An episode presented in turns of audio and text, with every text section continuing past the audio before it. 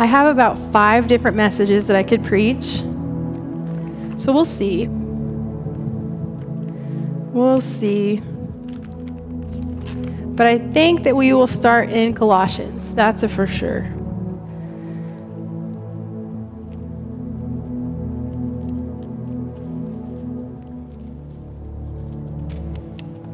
Jared, thank you.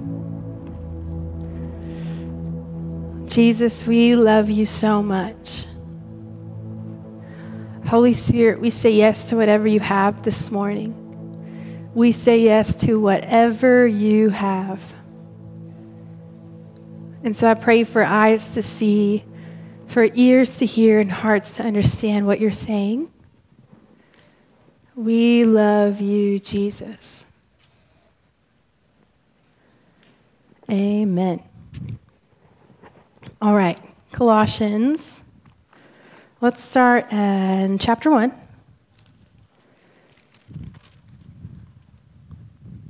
If you haven't read the book of Colossians, do it.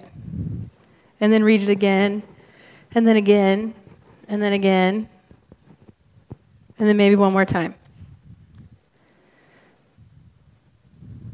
Okay, verse 9. So we have not stopped praying for you since we first heard about you. We ask God to give you complete knowledge of His will and to give you spiritual wisdom and understanding. Then the way you live will always honor and please the Lord, and your lives will produce every kind of good fruit. All the while, you will grow as you learn to know God better and better. How do you grow? By learning to know God. When you know Him more and more, you grow.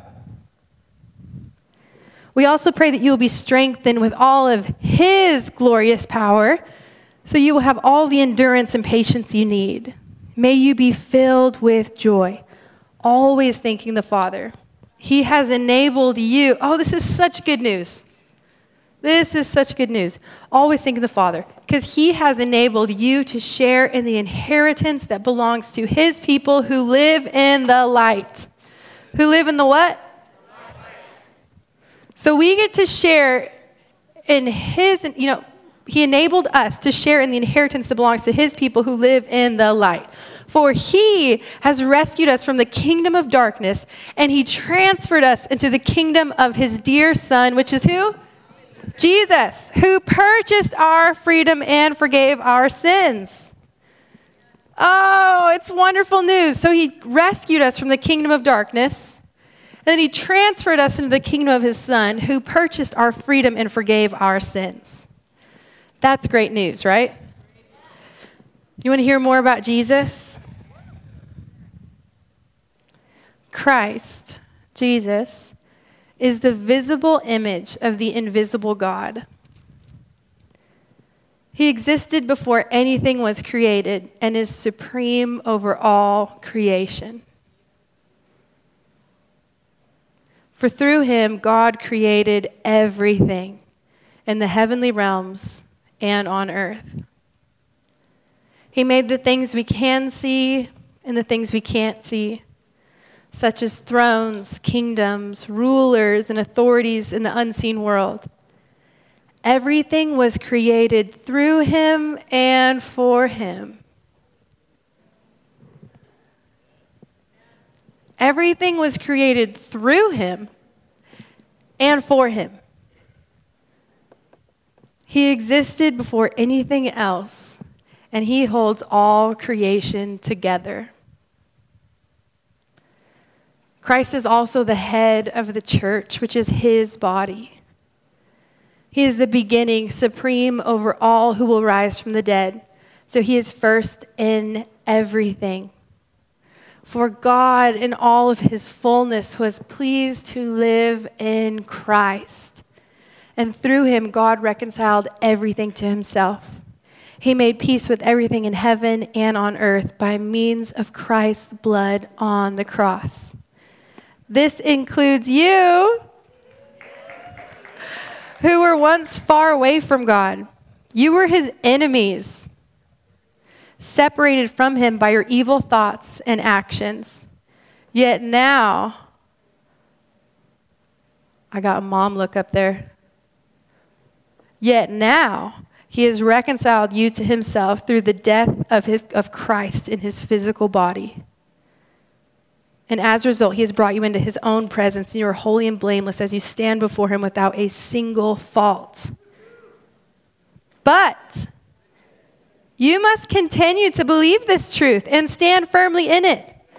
Don't drift away from the assurance you received when you first heard the good news.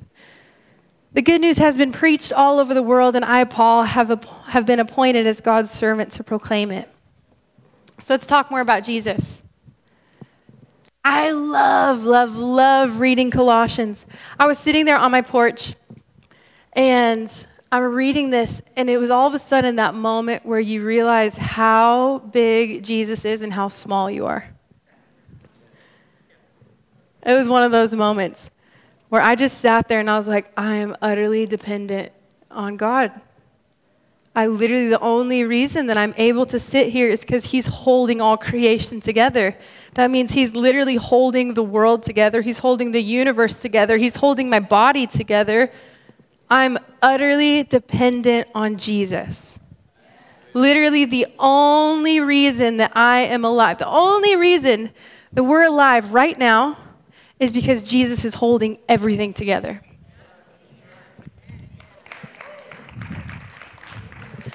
It made me like I was sitting there and I was like, oh God, I am so small and you're so big. But that's how Jesus needs to be. I mean, how crazy is it that he is the beginning? So, literally, everything was created through him. Everything was created through him and for him. That just kind of offends your mind a little bit. That literally everything was created through him and it's for him. Therefore, he's the creator, he's the source. It's what it's all about. It's literally all about Jesus. He is the center, he is supreme, he was the first, he existed before anything else. And he died for us. He literally, across like a tree that he created, right? So he creates this tree, and then he humbles himself and chooses to die on the tree that he created for our sins. How beautiful is he? A tree that he created, he then humbles himself and dies on that tree. He gets spit on, he gets beaten beyond recognition because he loved us. And yeah, this is a basic message, but it's everything. It's everything. And if we don't get that, we miss everything. If we don't get this, we miss everything. Jesus really is to be our all in all, He is the only foundation. Hmm. Colossians 2, verse 6. And now, just as you accepted Christ as your Lord, you must continue to follow him let your roots grow down into Him and let your lives be built on Him. Then your faith will grow strong in the truth you were taught and you will overflow with thankfulness. Don't let anyone capture you with empty philosophies and high sounding nonsense that come from human thinking and from spiritual powers of this world rather than from Christ. For in Christ lives all of the fullness of God in a human body. So you also are complete through your union with, with Christ, who is the head over every ruler and authority. Oh, Jesus. Should I just keep reading Colossians? We could. Okay, I will. When you came to Christ, you were circumcised, but not by a physical procedure. Christ performed a spiritual circumcision that cut away your sinful nature. For you were buried with Christ when you were baptized. Who's excited to get baptized? This should make you excited to get baptized. For you were buried with Christ when you were baptized, and with him you were raised to new life because you trusted the mighty power of God who raised Christ from the dead. Oh, you were dead because of your sins and because your sinful nature was not yet cut away. Then God made you alive with. For he forgave all of our sins and he canceled the record and, of the charges against us and took it away by nailing it to the cross. In this way, in this way, he disarmed the prince, the spiritual rulers and authorities, and he shamed them publicly by his victory over them on the cross. Ah! oh, Jesus. I just can't get over it. Like the gospel will never, it'll never grow old because it's all that matters. Literally, it's the good news of Jesus Christ, right? It's not the good news of whatever. It's the good news of Jesus Christ. So we are to know who Christ is, what he has done. He's wonderful. And guess what? This is an invitation to really know him, intimately know him. Intimately, intimately, intimately.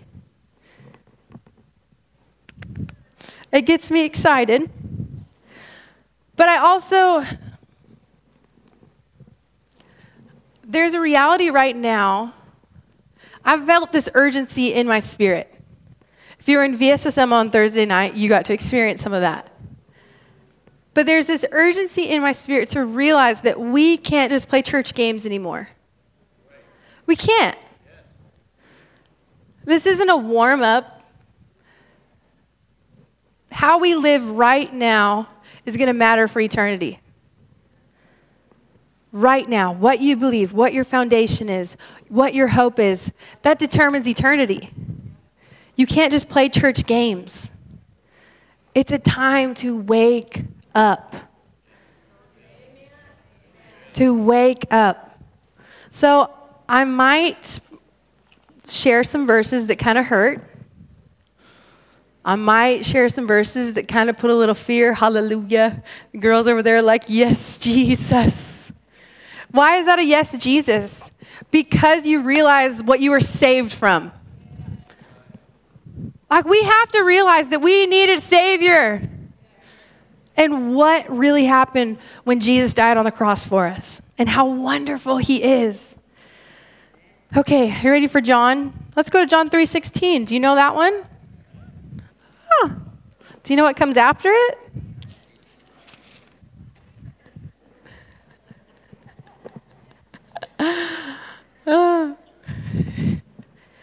For this is how God loved the world. He gave his one and only Son so that anyone who believes in him would not perish but have everlasting life.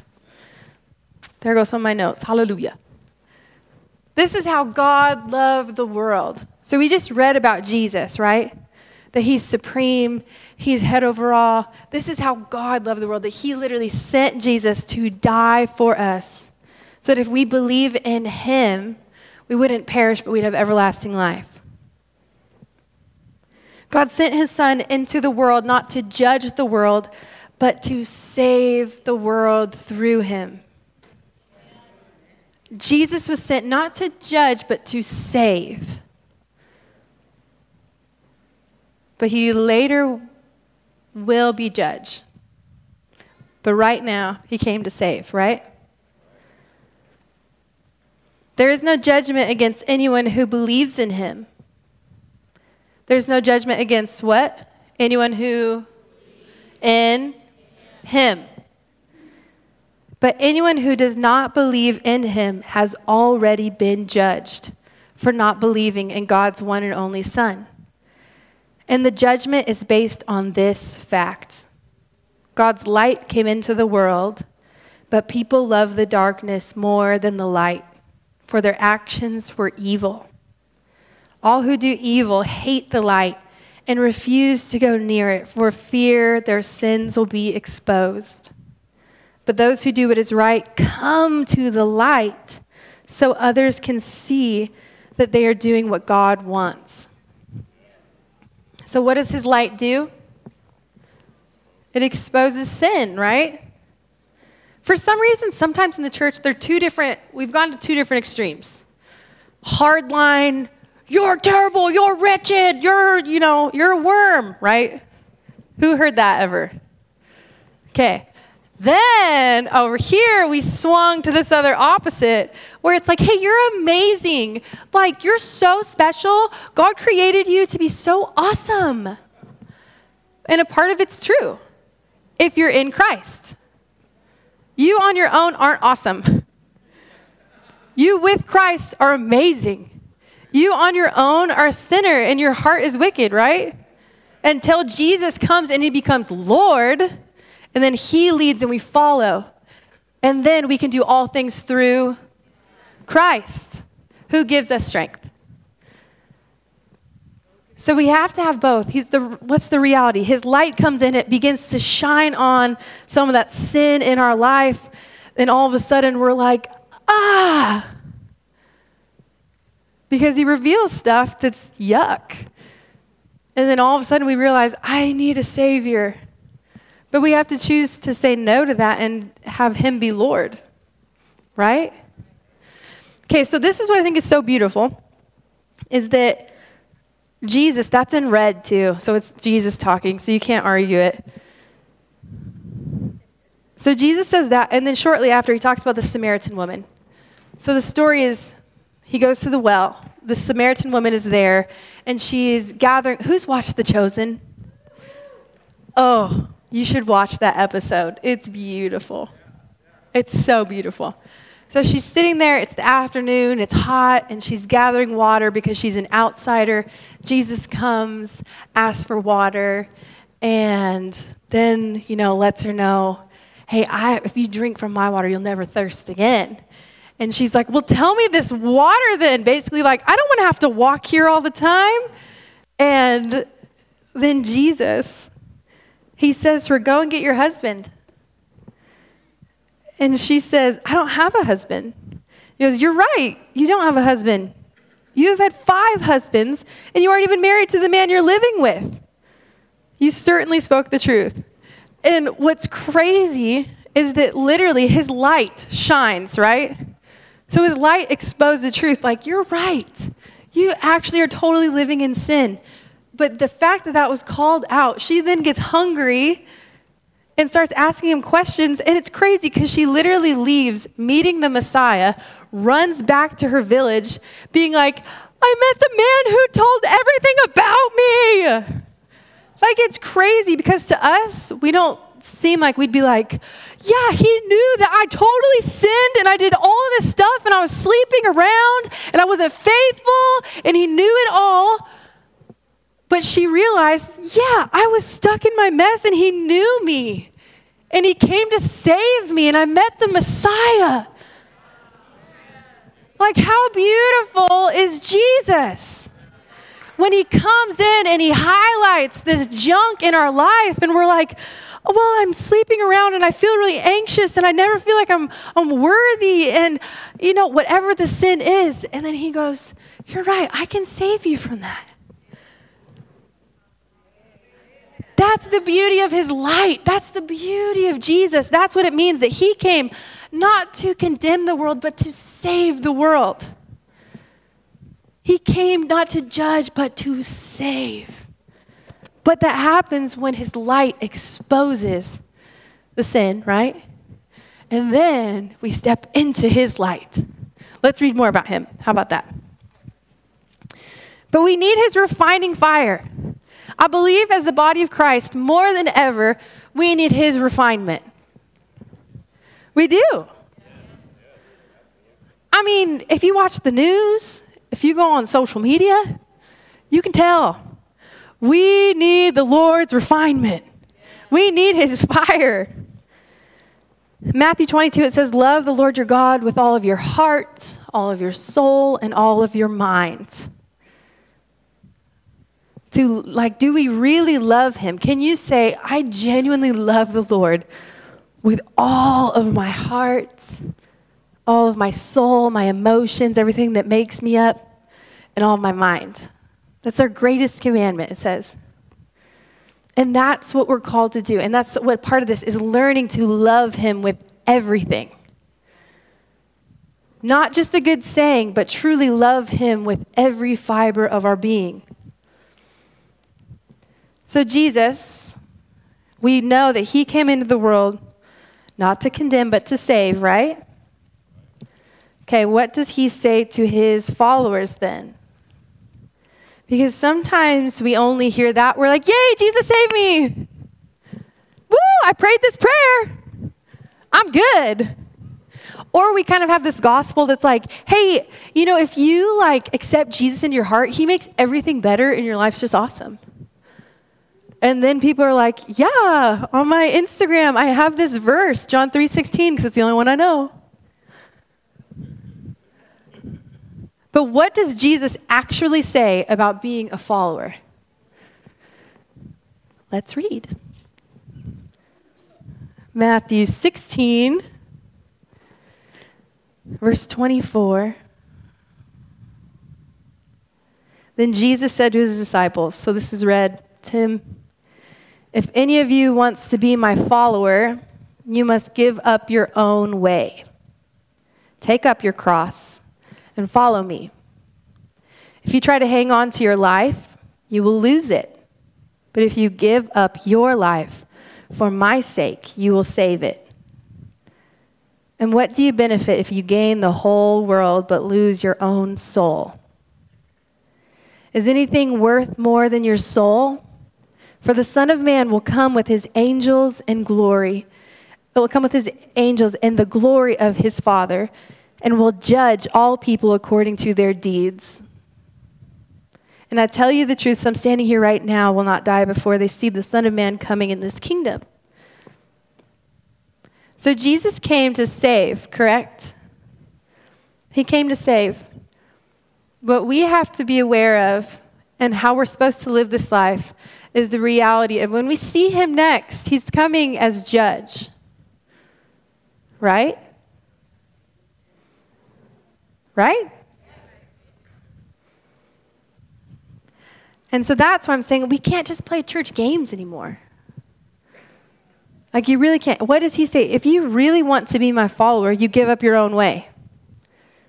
You take up your cross and you follow. If you're trying to hang on to your life, you're going to lose it. But if you give up your life for my sake, you will save it.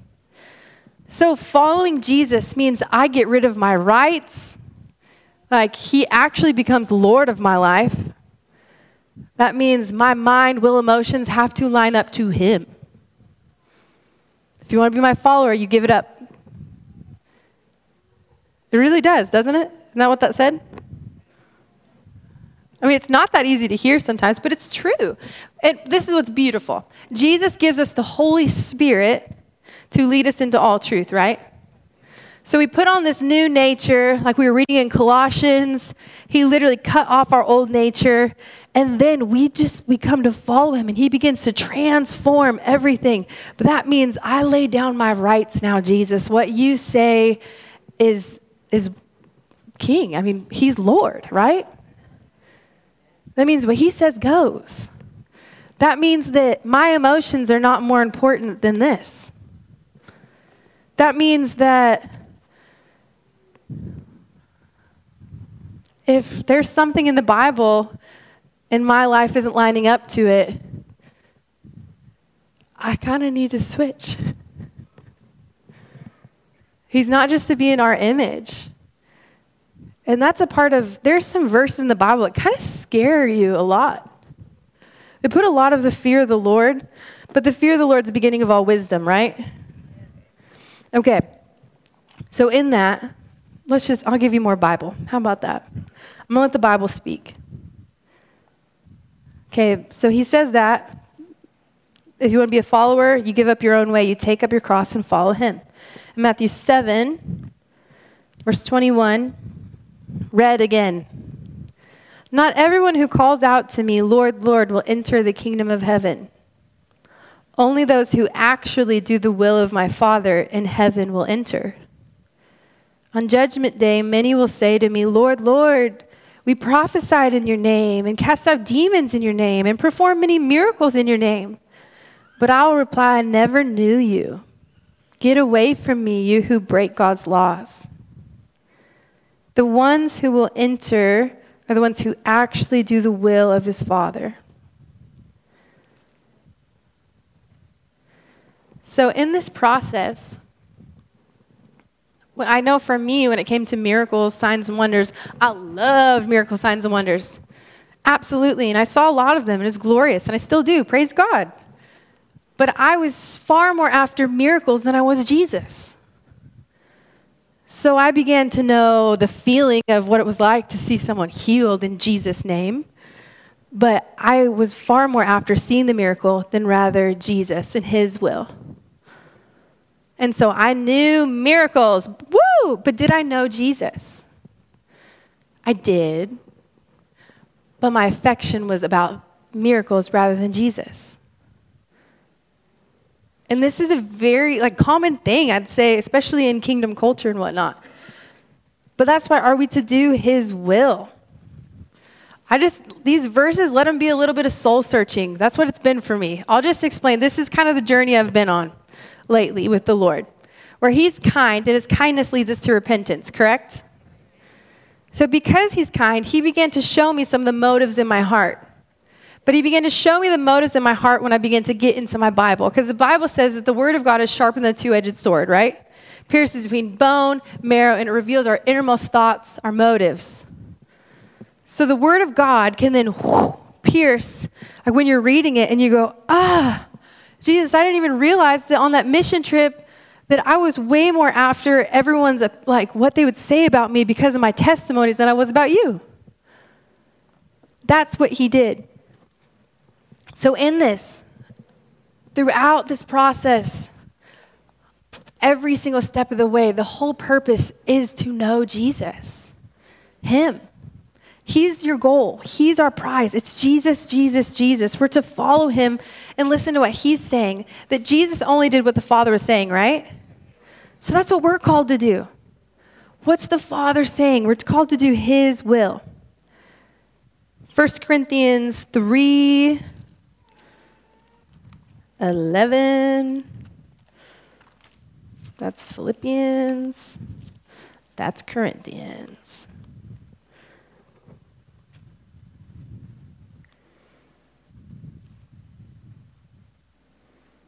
Because of God's grace to me, I have laid the foundation like an expert builder. Now others are to build on it. But whoever is building on this foundation must be very careful. For no one can lay any foundation other than the one we already have Jesus Christ. Anyone who builds on that foundation may use a variety of materials gold, silver, jewels, wood, hay, or straw. But on the judgment day, fire will reveal what kind of work each builder has done. The fire will show if a person's work has any value. If the work survives, that builder will receive a reward.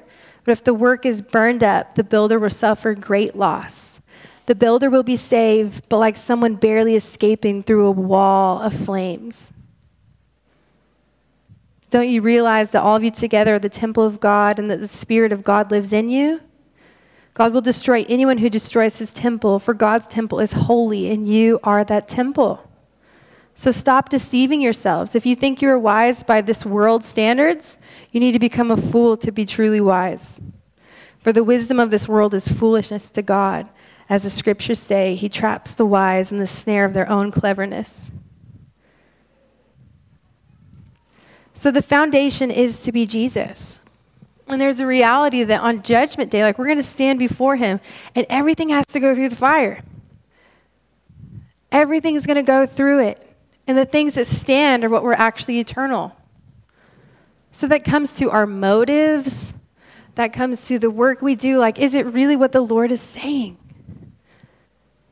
And like I said, these aren't necessarily fun scriptures. But it's going to produce things, it will produce righteousness in us because it begins to shine the light on things that we don't necessarily like to have the light shined on. but it teaches us to live for the things that will matter before the throne. That's how we're supposed to live.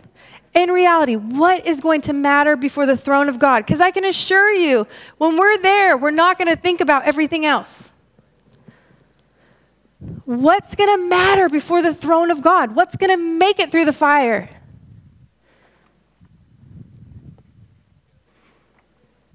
Matthew 25. Let's go in the wrong direction.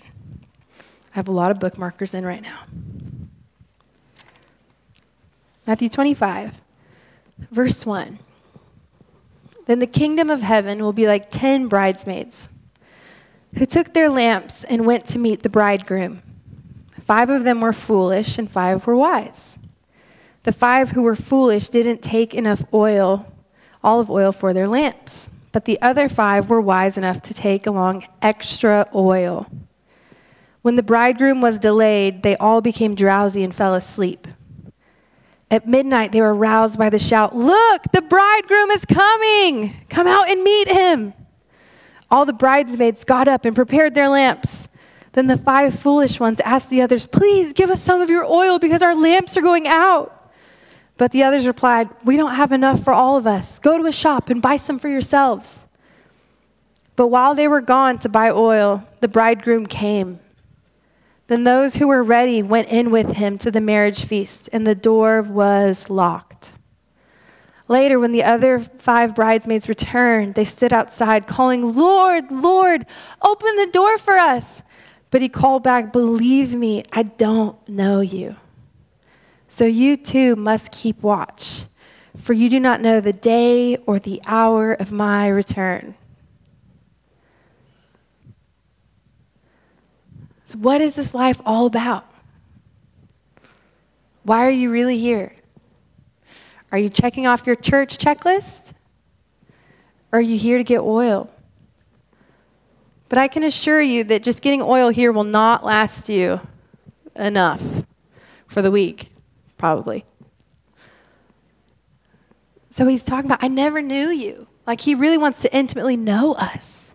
So we have to have oil. What does that mean? Luis you asked me, what does it look like to get oil? Those are the questions we're to ask. I said, it looks like intimacy with Jesus. So that looks like getting in your word. That looks like reading this like your life depends upon it because it really, truly does. That looks like praying. That looks like worshiping. That looks like being with Jesus. That looks like living a different life than the world. That looks like fixing your eyes on Him, not just the preacher doing it. Because trust me, this is what happens. As someone speaking, the second you're done, you're like, yay. But then you get in your car and you go, Jesus, I wish I would have said this. I wish I would have said this. I wish I would have said this. Because it's a short time. And you can only express so much, but there's an urgency. Like, I feel this so strongly, and I want people to be awake. Like, on Judgment Day, I don't want to have to stand before the Lord and say, God, I'm sorry. I was just afraid to share that verse because I thought it might offend some people. Then they might not come back to church. So these are the verses that we have to read. Why did the disciples' lives look different? Because Jesus was everything. All of their hope was in him. Jesus, you hold the words of life. Like, have we come to a place where we're ready to be crucified upside down for Jesus? No. Or like early church Christians, lions eat them, they're burned. Modern day Christians, that Facebook post really offended me. Like, seriously, it's pathetic, but it shows where our hearts are. It hurts to say, but it's real. And we have to let His light shine. Philippians 3.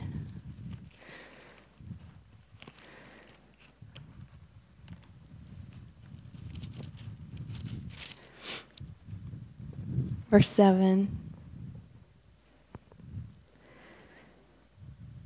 Yeah. I once thought these things were valuable, but now I consider them worthless because of what Christ has done. Yes, everything else is worthless when compared with the infinite value of knowing Christ Jesus, my Lord.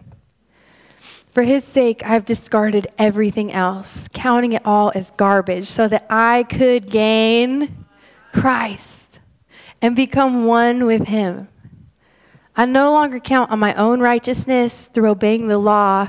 Rather, I become righteous through faith in. For God's way of making us right with Himself depends on faith. And I want to know Christ and experience the mighty power that raised him from the dead. I want to suffer with him, sharing in his death, so that one way or another I will experience the resurrection from the dead. Ah, are we at that place that we're like, I want to suffer for Christ? Is that your everyday conversation? No. We're like, oh God, we weren't able to meet in church. I had to sit on my comfy couch and watch. Ugh. But real, I mean, it could be a test, absolutely. But seriously, are we at the point where we're like, I want to suffer for Christ? Like, I want to experience his resurrection truly. I count everything else as rubbish in comparison to knowing Christ. We get to know him. This is the beautiful thing. It's not just a, a verse, but it's, it's really, it became real to them, and I want to become real to each of us. That when you know Jesus, that's everything. It really is everything. It's all that matters is to really intimately know Him. First Peter.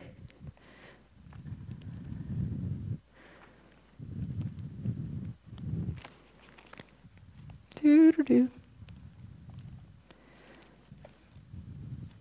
Oh boy. Is it there? Oh, Linda, you're awesome. I'm just going to read there because I got myself all confused here for a moment. I might find it, but it slipped down pretty far. Okay. All praise to God, the Father of our Lord Jesus Christ. It is by His great mercy that we've been born again. Because God raised Jesus Christ from the dead, now we live with great expectation. And we have a priceless inheritance, an inheritance that is kept in where? Heaven. For you, pure and undefiled beyond the reach of change and decay. And through your God is protecting you by his power until you receive the salvation which is ready to be revealed on the last day for all to see. Continue. So be truly glad. There is wonderful joy ahead, even though you must endure many trials for a little while. These trials will prove that your faith is genuine and it's being tested as fire tests and purifies gold, though your faith is far more precious than mere gold. So when your faith remains strong through many trials, it will bring you much praise and glory and honor on the day when when Jesus Christ is revealed to the whole world. We can keep going. You love him even though you've never seen him. Though you do not see him now, you trust him and you rejoice with a glorious, inexpressible joy. The reward for trusting him will be the salvation of your souls. I'm going to pull it up on my phone, Linda, because I'm going to have us reading back and forth for a few things. So, what do trials prove? What do they test? Your faith. So trials prove that your faith is genuine. So trials are an exciting thing, and they prove that our faith is genuine. So when trials come, you go, Yes! There are rewards in heaven. Hallelujah. Right? That's our response every time there's trials, aren't there? Isn't it? Okay, it should be. talks about the salvation was something the prophets wanted to know more about. Here we go. This is what's really powerful. Verse 13. We skip these verses sometimes. Are you ready? So prepare your minds for action and exercise self control. Put all of your hope, put all of your what? All of your hope in this gracious salvation that will come to you when? Is revealed to the world. So, where's our hope supposed to be? In Jesus. So you must live as God's obedient children. Don't slip back into your old ways of living to satisfy your own desires. What did we talk about? That we give up our own way, right? So our sinful life was to satisfy our own desires. We get stripped of our old sinful nature, new nature, new creations in Christ, and it actually is all to bring God glory. So He will change your desires. He'll do all this stuff with the conviction of the Holy Spirit. So we're to live as obedient children, not to slip back into our old ways of living to satisfy our own desires. You didn't know any better then. So what do we say? Jesus came to save the world, right? He came to save sinners. So he saved me. Praise God. Thank you, Lord, he saved me because I didn't know any better then. But now that I know, I live differently, correct? So if you don't know today, you get to know. You can get to know him and he changes everything. But now what but now you must be holy in everything you do for as just as God who chose you is holy. For the scriptures say you must be holy because I am holy. And remember that the heavenly Father to whom you pray has no favorites. He will judge or reward you according to what you do. He will judge or reward you according to what you do. So there are rewards in heaven, correct? That's an exciting thing. You must live in reverent fear of him during your time here as temporary residents.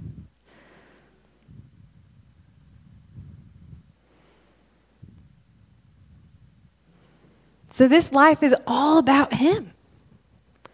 It's as simple as that, but we really are to be judged or rewarded for how we live.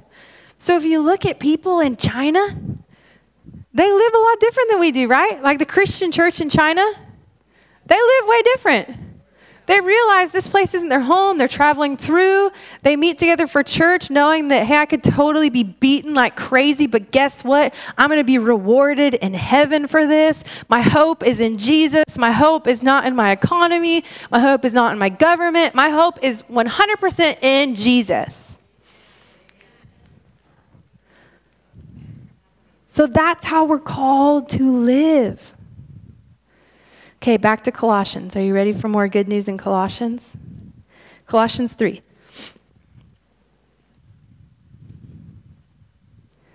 Since you have been raised to new life with Christ, set your sights on the realities of heaven, where Christ sits in the place of honor at God's right hand. Think about the things of heaven, not the things of earth. For you died to this life, and your real life is hidden with Christ in God. You died to this life, and your real life is hidden with Christ in God. Is that the case for all of us? Do we love this life? Because if we love this life and cling to it, we'll lose it. But if we love Him, our real life is actually hidden with Christ in God. And when Christ, who is your life, is revealed to the whole world, you will share in all His glory. When Christ, who is your life, is He really your life? Is the question for us Is he really our life? When Christ, who is your life, is revealed to the whole world, you will share in all of his glory. So I think about the most glorious moments that I've had with the Lord, and it's only a fraction of what that's going to be like. So, where is your heart? If your heart's in Him, holy moly, you have unshakable joy and hope. If He's your life, you go through this and you go, Come, Lord Jesus, I'm ready. If He's not your life, you go, I'm so scared for Judgment Day, I'm not ready. It's true. If He's your life, you look to the sky and you go, Come, come, because my life is hidden in you. Come. So, what do we do? We're to put to death the sinful and earthly things lurking within you. Have nothing to do with sexual immorality, impurity, lust, and evil desires. Don't be greedy, for a greedy person is an idolater, worshiping the things of this world. Because of the sin, because of these sins, the anger of God is coming. You used to do these things when your life was still part of this world. So when do you do those sins? When your life is still a part of the world. So here's a heart check. What does this look like practically? If I'm being tempted by all these things, like seriously, here's a reality check. If you're being tempted, your hope starts going down, you're like struggling, your heart's probably starting to shift towards the world rather than Jesus. So, basic steps for me. If my, like, Bethany and I were talking about this, if all of a sudden you're short with people and whatnot, you normally can look and be like, I actually didn't read my Bible today. Makes a lot more sense. So, it, it's basic, but it's an everyday choice. Choose this day whom you're going to serve. So, if I'm tempted by all those things, it's because I'm probably looking at them a whole lot more than I'm looking at Him because He's my life. He's beautiful. He's wonderful. He literally was the beginning. He created all things. All things were created through Him, for Him. He chose to humble Himself, die on a cross for me, to set me free, to save me. He died for me when I was yet a sinner, like stuck in my sin, not when I was even trying, when I was just a straight up mess. He goes, I love you, and I'm going to come and die for you and save you. He can be your life and He can be your everything, but He has to really, like, he really wants you. He doesn't want to be your accessory, He wants to be your everything. He wants to be your life. He does.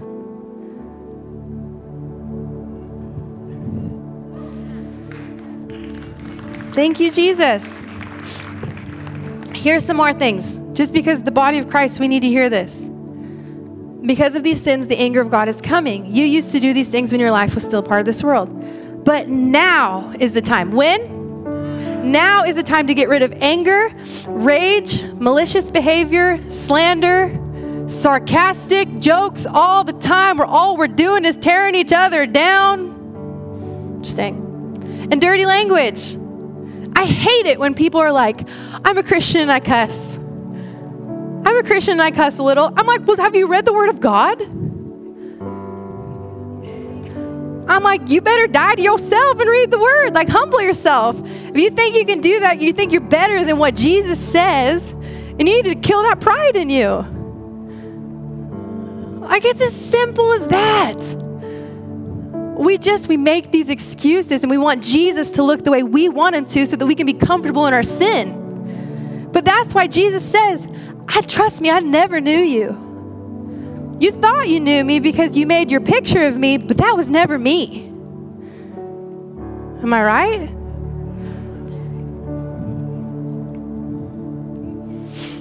Come on. Don't lie to each other if you've stripped off your old nature. Put on your new nature, which is to be renewed as you learn to know your Creator and become like Him. Oh, so we put on our new nature, but how do we be renewed? We come to know Jesus more and more and more and more. How do you know him? Just start reading your Bible. Like it's so simple, it's little steps. Start reading your Bible. Start coming to church. Start hanging out with Christian friends. Start worshiping. In this new life, it doesn't matter if you're Jew or Gentile, if you're white, black, Asian, Native American, any of it. Christ is all that matters, and He lives in all of us.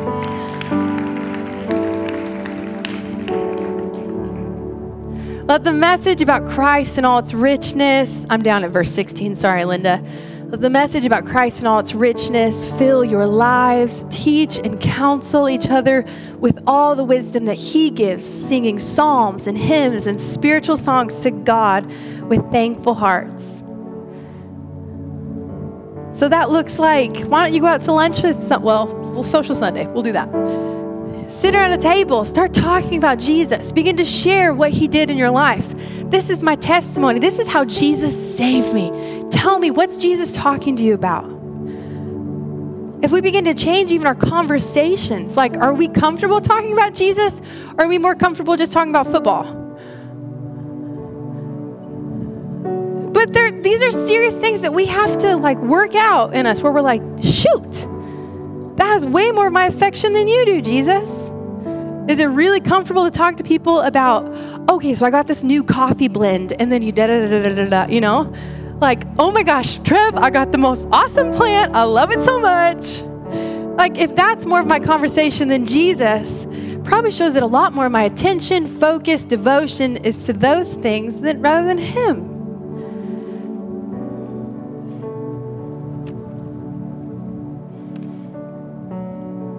Okay, I'm just giving a few more verses. And then we really will go and we'll eat and we'll celebrate, and it'll be awesome. But I feel, I felt like this more and more, like John the Baptist, where he prepared the way for Jesus. And that's what we're called to do as well. We're here to prepare the bride for Jesus' return. It's time that we start talking about it way more. It used to scare me to talk about it, and that's because I didn't want to die. In reality, it wasn't so exciting to talk about Jesus' return because I didn't really want to die because I still was scared of death. But why was I scared of death? Well, probably because my real life wasn't hidden in Him. So, why don't we start talking about his return? Why don't we start talking about Jesus more? Is that a hopeful thing? Because the scriptures sure made it sound like it. That when, hey, when Christ is revealed, when He comes, your real life is hidden in Him and you're going to share in all of His glory. That's a glorious thing. We should be excited. Okay. Luke 12.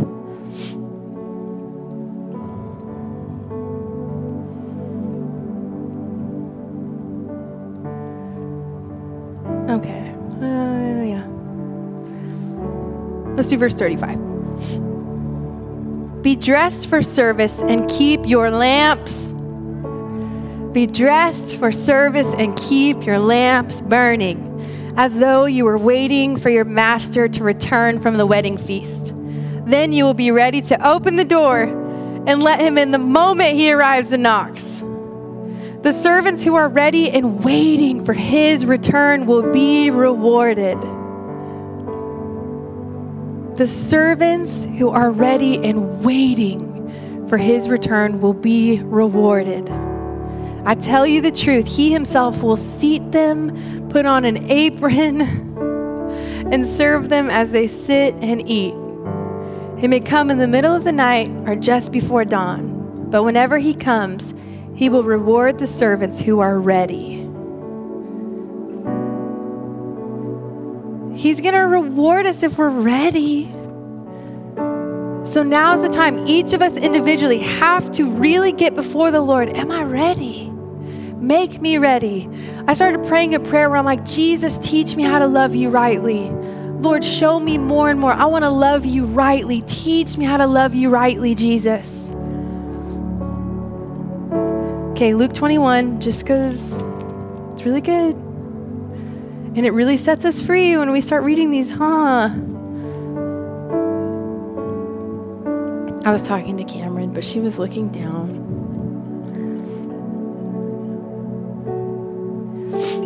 Luke 21, verse 25. And there will be strange signs in the sun, moon, and stars. This is red. This is Jesus. And there will be strange signs in the sun, the moon, and stars. And here on the earth, nations will be in turmoil, perplexed by the roaring seas and strange tides. People will be terrified at what they see coming upon the earth, for the powers in the heavens will be shaken. Then everyone, everyone will see the Son of Man coming on a cloud with power and great glory. So, when all these things begin to happen, stand and look up, for your salvation is near. When all these things begin to happen, stand and look up, for your salvation is near. Then he gave them this illustration. Notice the fig tree or any other tree, when the leaves come out, you know without being told that summer is near. In the same way, when you see all these things taking place, you can know that the kingdom of God is near. I tell you the truth, this generation will not pass from the scene until all these things have taken place. Heaven and earth will disappear, but my words will never disappear. Watch out! Don't let your hearts be dulled. Carousing and drunkenness and by the worries of this life. Don't let the day catch you unaware like a trap. For that day will come upon everyone living on the earth. Keep alert at all times and pray, this is Jesus, that you might be strong enough to escape these coming horrors and stand before the Son of Man.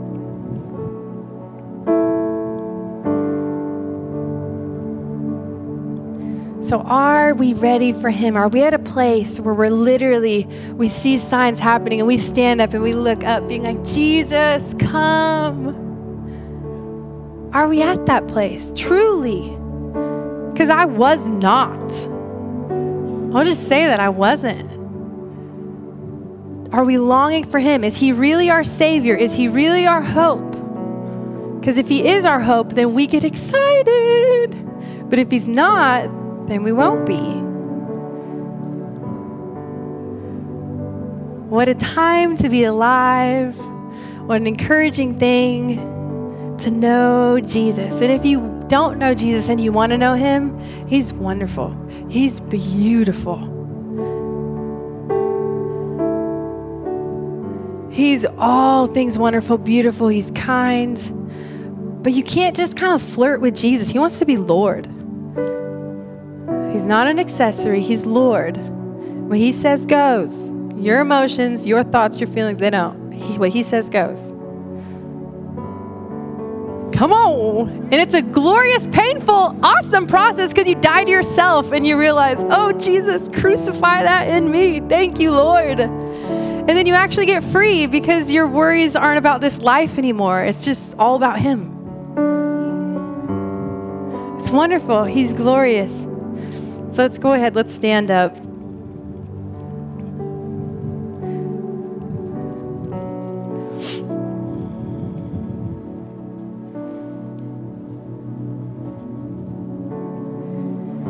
Philippians 2 5 says, You must have the same attitude that Christ Jesus had.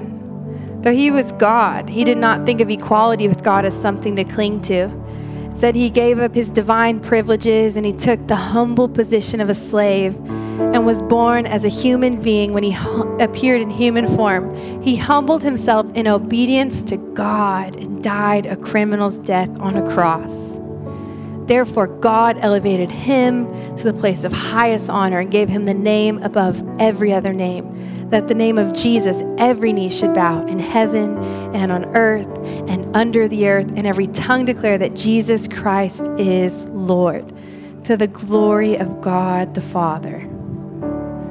He's beautiful. He's so kind. Like I said, He created the tree that He then chose to humble Himself, hang on, die on for our sins so that we could become new creations in Christ, so that He could live in us, so that we could be dead to sin, alive to God. We could have secured eternity in heaven with Him. And He wants to be Lord of your life. If you don't know Him, He wants to be Lord of your life. And so I feel like there are two different things I want us to pray about. Um, one, if you fall into the category of me and some other people that I know, where you're like, Jesus, I love you, but I don't know if I really long for your return, and I don't. Uh. Or even like we had these talks where people were saying, you know, I didn't really believe Jesus was coming back. I like to believe everything else. But there's a beautiful time to repent about that and say, Jesus, make me ready. Jesus, make me ready. If you don't know Jesus, I would encourage you to come up. We have some people who want to pray with you, partner with you. What it really means is being like, Jesus, I want you to be Lord of my life. I don't want to have to run my life anymore. I want you to be king. I want you to come in my heart. I want you to take away this sin that I don't want to be stuck with anymore. And I want to be free. Lord, I repent of it and I choose you, Jesus. I want to follow you.